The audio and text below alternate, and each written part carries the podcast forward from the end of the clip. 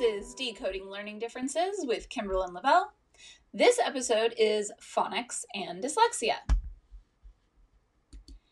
So, phonics is being able to read and spell using letter sounds, knowing that this letter or these combination of letters makes this sound.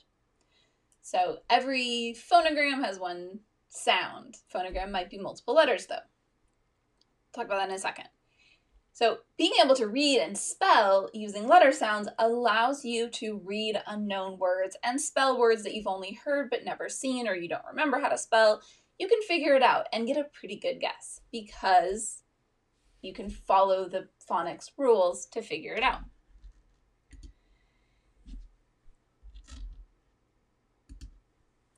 In English, there are 44 sounds in the English language we have 26 letters. And because our language has pieces borrowed from other languages, we wind up with all of these rules that there are a lot of English, a lot of rules that English words do follow, but they're kind of pieced from different places.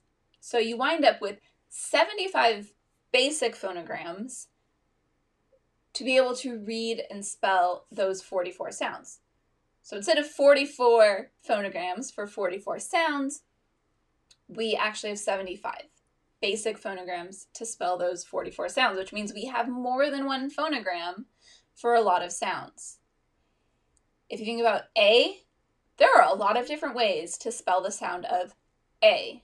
Sure, there's the letter A by itself. There's AI, there's A with a silent E at the end, there's AY, there's EIGH, and there's more. Um, EA, there's there's more. So A can be spelled so many ways in all these different phonograms.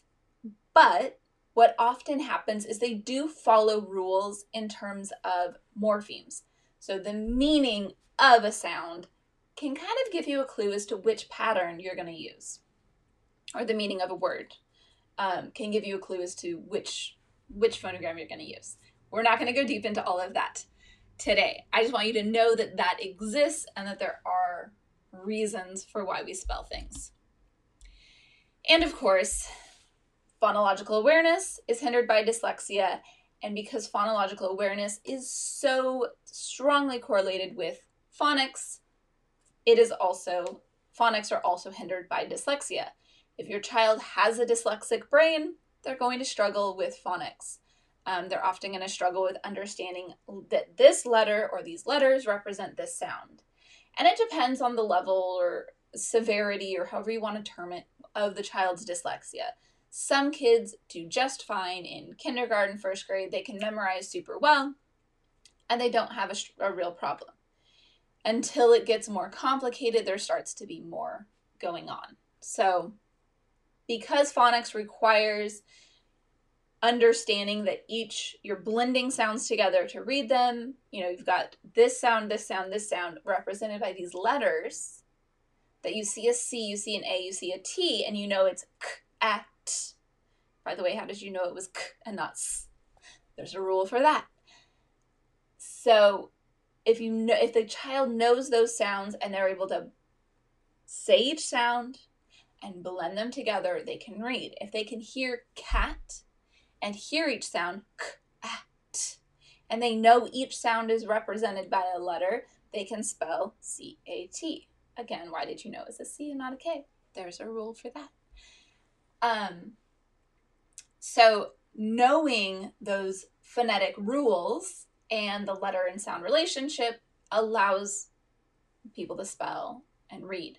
Those with dyslexia are going to have a harder time blending the words together, breaking the word apart to be able to use the phonics. So even if they know the letter sound mem- and those parts are memorized, they might not be able to apply it very well in their actual reading and spelling. So, what I want to know is a way to check for how well your child actually has phonics understanding is if you show your child a nonsense word like FIP, can your child read it? Can they see it and say FIP, FIP? Or are they right now entirely relying on sight reading? And if you show them a nonsense word, they don't know what to do with it because it's not a word they've read. So try that. And get into some harder words, some harder patterns, um, especially if your child is a little bit older. So you want something that maybe has an EIGH pattern, but is a nonsense word. And see if they can figure out how would I read that if it was a real word. So, what can we do to support phonics development in those with dyslexia? What are we going to do about all of this? I'm so glad you asked because that is what I'm all about is what can we do to actually help these kids do better and overcome their struggles and difficulties. So, like I talked about with phonemic awareness, and if you didn't catch that episode, I strongly suggest you go back and listen to that one before you even listen to this one because that gets into the first skill that your child needs is phonemic awareness. If they don't have phonemic awareness, it's really hard to apply phonics, um, and you're not going to be able to do it successfully in the long term. So, like I mentioned there, Orton Gillingham programs are strong programs that start by teaching phonemic awareness and then they build in the phonics to go with it. So, your first step is to develop their phonemic awareness. Then you need to make sure that your child knows letters and sounds. Now, again, in kindergarten, we usually start with 26 letters, 26 sounds. We only teach kids the most common sound for each letter. There are benefits to this. I'm not saying it's wrong. Another school of thought, another option is to teach them all of the sounds that that letter commonly makes. So, in um, programs like Logic of English and All About Spelling, All About Reading, they teach that the phonogram A says a, a, ah, that it has three very common sounds that it makes.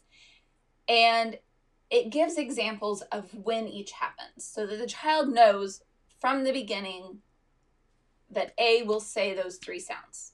And it's not a surprise, it's not confusing they know those sounds. They know that C says both k and s. They know that G says both g and j. They know that S says both s and z.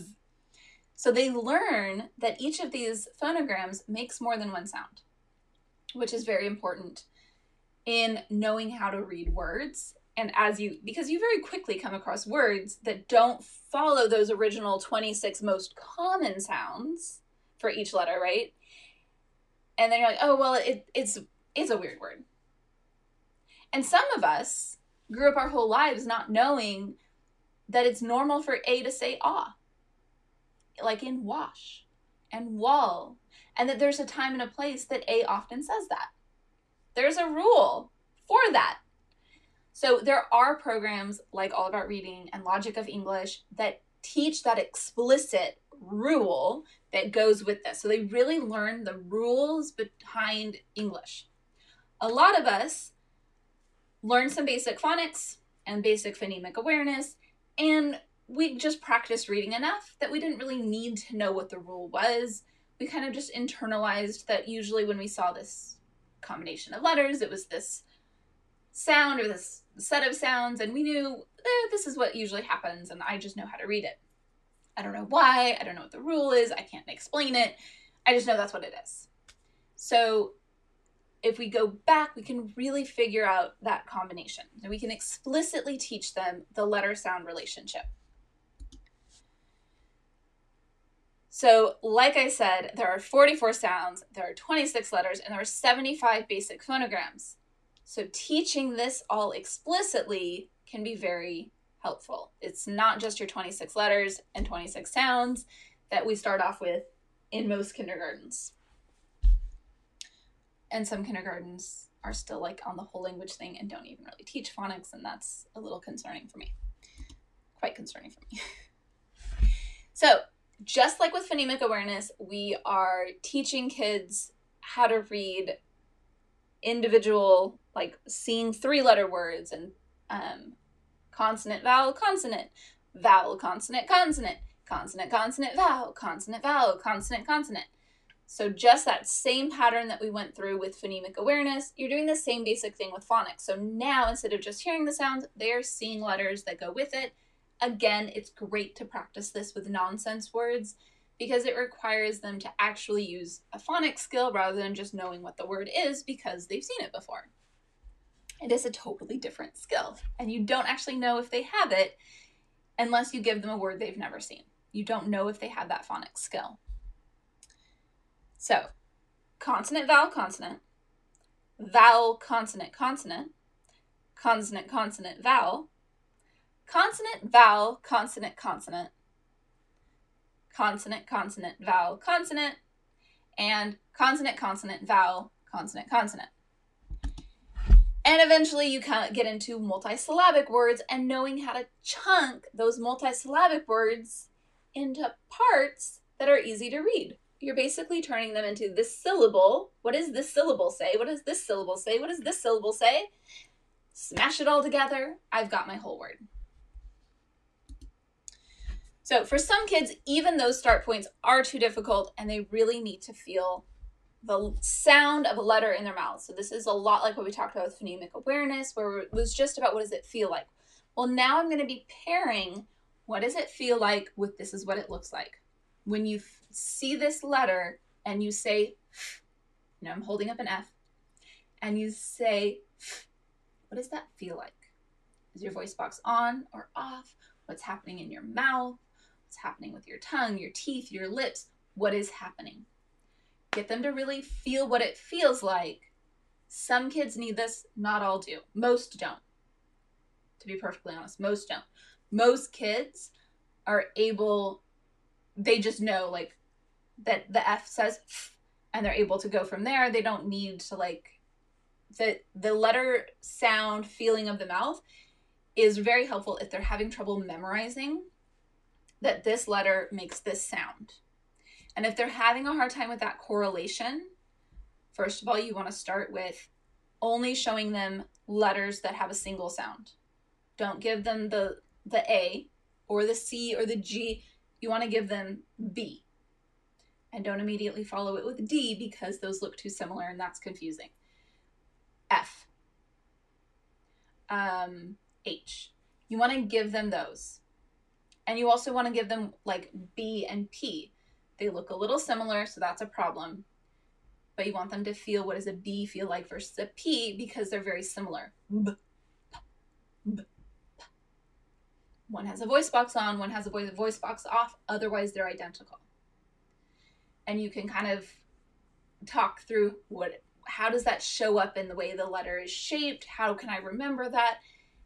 And it's a lot of practice and feeling. And again for some kids you're going to be better off utilizing the services of a tutor because it helps get them get the ball rolling with them and help them feel like this is something i can learn.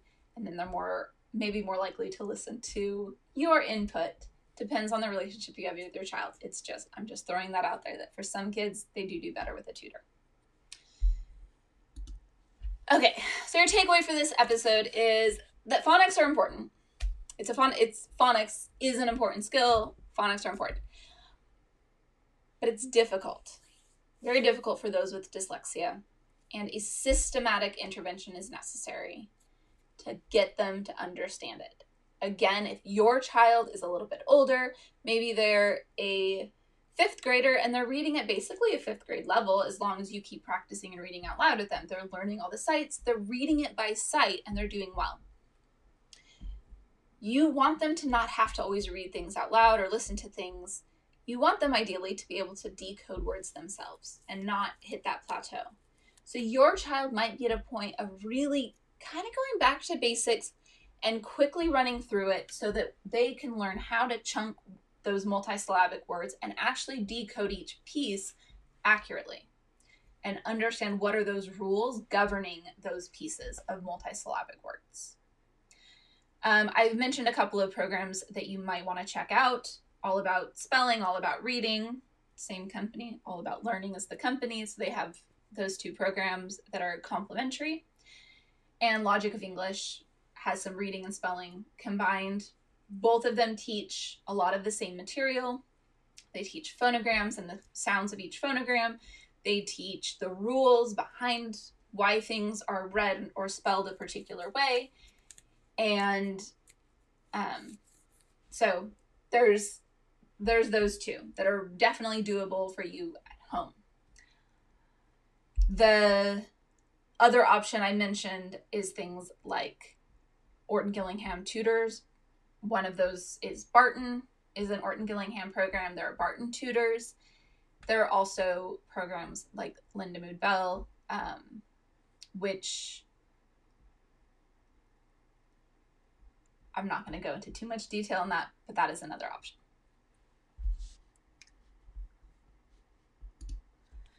So, you also can learn, of course, how to teach your own child with dyslexia. I have taught hundreds of kids and have had a lot of success and figured out what works and what doesn't work. And I can kind of distill that down for you into knowing exactly what to do and when to do it and how to do it and how to get your child motivated to want to do it. We can do all of that together. So if you're interested in learning how to do it all yourself um, and save money in the long run, email me, Kimberlyn at decodinglearningdifferences.com.